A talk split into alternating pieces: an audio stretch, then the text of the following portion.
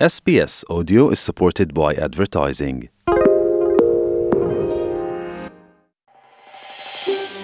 Vi ste sa SBS-om na bosanskom. Pronađite još sjajnih priča na sbs.com.au kosacrta bosnijan. Slušate program SBS radija na Bosanskom. U okviru teme predstojećih saveznih izbora danas govorimo o tome da mladi ljudi migrantskog i izbjegličkog porijekla u Australiji pozivaju na veće učešće u politikama koje se njih tiču. Do izbora 21. maja ostalo je još samo nekoliko dana i mladi ljudi multikulturalnog porijekla kažu da su razočarani nedostatkom angažmana političara u pitanjima koja njih pogađaju. Oni pozivaju buduću vladu da preduzme korake za razvoj prve nacionalne politike za mlade u zemlji koja će ciljati na pet oblasti koje uključuju mentalno zdravlje, zastupljenost mladih, humanitarni i migracijski program, obrazovanje i podrška pri zapošljavanju i prihodima. Prilog Bive Kwon. Broj mladih birača na ovim saveznim izborima raste sa stopom upisa za mlade od 18. do 24. godine na nešto više od 88%. Taj broj je viši za 2% od rekordne stope upisa za tu starosnu grupu na posljednjim izborima 2019. godine. 21-godišnji Rahim Muhamadi kaže da je frustriran što kandidati ne nude više da se dopadnu mladim ljudima, posebno onima iz zajednice migrantskog ili izbjegličkog porijekla. You don't, you don't feel that support, you don't feel that help. And you always feel like an outsider no matter what. Ako ne osjećaš tu podršku i ne osjećaš pomoć, uvijek ćeš se osjećati kao outsider bez obzira na sve. I zato je jako važno što ljudi treba da se osjećaju da ih neko sluša. Rahim je u Australiju stigao 2003. godine kao izbjeglica iz Afganistana, nastanivši se u Brisbaneu sa porodicom. Kako ne govori engleski i nema uspostavljenu mrežu podrške, kaže da mu je trebalo pet ili šest godina prije nego što je uspio da se skrasi. I would get bullied constantly in schools because I used to go to a, primary school outside in public, you know, walking around with my family, we'd always get... Stalno bi me maltretirali u školi dok sam pohađao osnovnu, a vani u javnosti dok bih šetao sa svojom porodicom, uvijek smo bili svjesni pogleda ljudi. Znate, naše komšije su bacali smeće preko svoje ograde prema nama. Došli bi da nam kucaju na vrata u sred noći, pokušavajući nas uplašiti i izbaciti iz naših kuća.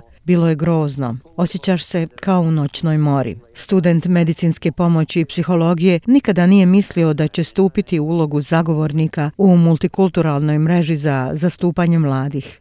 Ali nakon uticaja pandemije na omladinu multikulturalnog porijekla u Australiji, osjećao se prinuđenim da progovori – Mental health in general has always just been such a stigma in Australia.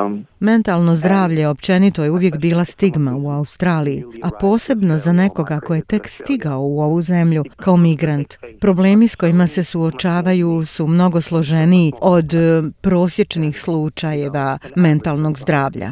Mreža poznata kao Mayen održavala je redovne okrugle stolove širom zemlje, uključujući i regionalnu Australiju, tokom posljednjih šest mjeseci na kojima je učestvovalo nekoliko stotina mladih multikulturalnog porijekla. Pitanje mentalnog zdravlja pojavilo se kao velika tema među učesnicima nakon više od dvije godine pandemije. Carmel Guera je bila predsjedavajuća u mreži Mayen posljednjih 12 godina. Ona kaže da je zbog pandemije povećana potražnja za uslugama mentalnog zdravlja, ali mnogi mladi migranti i izbjeglice još uvijek ne dobijaju pomoć koja im je potrebna. Definitely mental health has been at the forefront. What concerns us is though that the mental health focus is based on Definitivno mentalno zdravlje je bilo u prvom planu. Ono što nas zabrinjava jeste da je fokus zasnovan na tradicionalnim modelima pružanja usluga mentalnog zdravlja kojima mnogi mladi ljudi s kojima radimo nemaju pristup. Većina glavne službe za mentalno zdravlje mladih imaju manje od 20% zastupljenosti mladih multikulturalnog porijekla, što nije u redu. Zato bismo željeli da postoji više razmišljanja o promjeni modela i rad sa zajednicom o tome kako doći do informacija ne samo mladim ljudima, već i roditeljima. Kao rezultat dijaloga grupa je razvila platformu izborne politike u pet tačaka koja poziva buduću vladu i kreatore politike da razmotre reformu u četiri druga ključna područja koja bi uključivala predstavljanje mladih, poboljšanje iskustva mladih u humanitarnoj djelatnosti i programima migracije, otklanjanje prepreka obrazovanju i zapošljavanju i borba protiv rasizma usvajanjem nacionalnog okvira za borbu protiv rasizma koji je predložila Australska komisija za ljudska prava. U Pertu 21-godišnja Zahra Al-Hilali također je učestvovala na okruglom stolu. Ona je rođena u Australiji od roditelja palestinskog i iračkog porijekla i kaže da je diskriminacija za nju proživljeno iskustvo i da je to bio faktor u njenoj odluci da studira pravo i novinarstvo. I think myself as a young advocate wearing the hijab and being a, mus a visible Muslim, um, I've unfortunately faced the end of discrimination and racism within this country across Mislim da sam mlad advokat koji nosi hijab i kao očita muslimanka. Nažalost, suočavala sam se s diskriminacijom i rasizmom u ovoj zemlji tokom mnogo godina svog života, tako da je rad u ovoj oblasti pomogao da se zapravo razotkriju problemi mladih ljudi koji ne dižu ruku da bi učestvovali u politici. Osiguravanje veće rodne i kulturne raznolikosti na svim nivoima vodstva u društvu je nešto što ona želi vidjeti. We'd love to see more diversity in politics, but I think until we actually address the issues of racism and how we can socially create Voljeli bismo vidjeti više raznolikosti u politici, ali mislim dok se zapravo ne pozabavimo pitanjima rasizma i kako možemo društveno stvoriti kohezivno okruženje za mlade ljude da se ne boje svoje okoline, da se ne boje diskriminacije koja ih može, ali ne mora pratiti. Tada možemo aktivno stvoriti tu inkluzivnu i ujedinjenu Australiju o kojoj svi nastavljamo govoriti. I zato ona podržava poziv mreže Majen za razvoj nacionalne omladinske politike uvažavajući potrebe mladih multikulturalnog porijekla. I tu nacionalnu politiku mladih bi vodio posvećeni savezni ministar za mlade u kabinetu, a stvaranje Saveznog savjetodavnog vijeća za mlade uključivalo bi mlade različitih kultura koji su mlađi od 30 godina.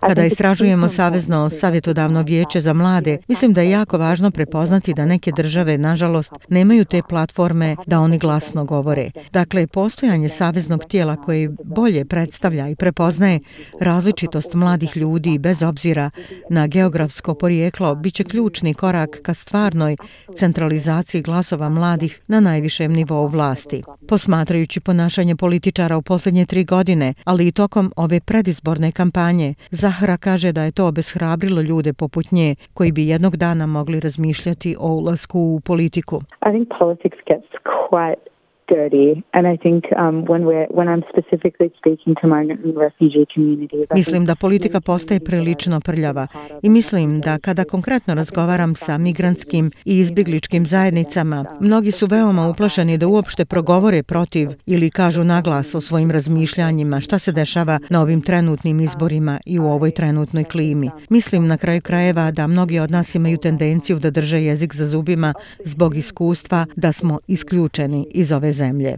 U decenijama od ukidanja politike bijele Australije 1973. najnoviji talas imigracija bili su iz neevropskih zemalja, Azije, Bliskog istoka, Južne Amerike i Afrike. Ali kulturna raznolikost u australskom parlamentu to ne odražava i ona je iza zemalja kao što su Sjedinjene države, Novi Zeland ili Kanada. Samo 4% federalnih poslanika u Australiji ima neevropsko porijeklo u poređenju sa 19% australskog stanovništva prema izvještaju Australske komisije za ljudska prava iz 2018. Disparitet je posebno očigledan kada se posmatraju oni sa azijskim nasljeđem u populaciji u parlamentu. U Australiji ljudi azijskog porijekla čine oko 14,7% odraslih australaca, nivo sličan kao u Sjedinjenim državama, Novom Zelandu i Kanadi. Od 227 članova u Australskom saveznom parlamentu, 2,2% ili 5 poslanika imaju azijsko ili južnoazijsko nasljeđe.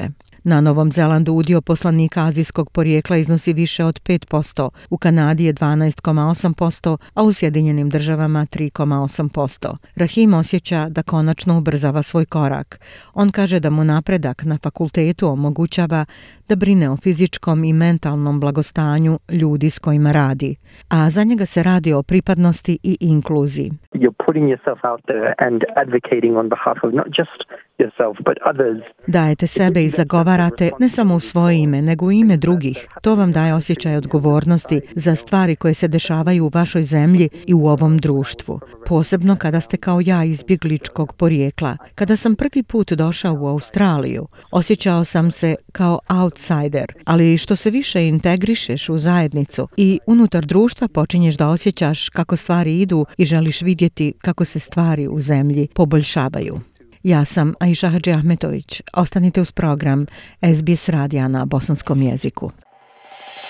SBS na bosanskom. Podijelite naše priče preko Facebooka. Želite poslušati još ovakvih priča? Slušajte preko Apple podcasta, Google podcasta, Spotify ili kako god da primate svoje podcastove.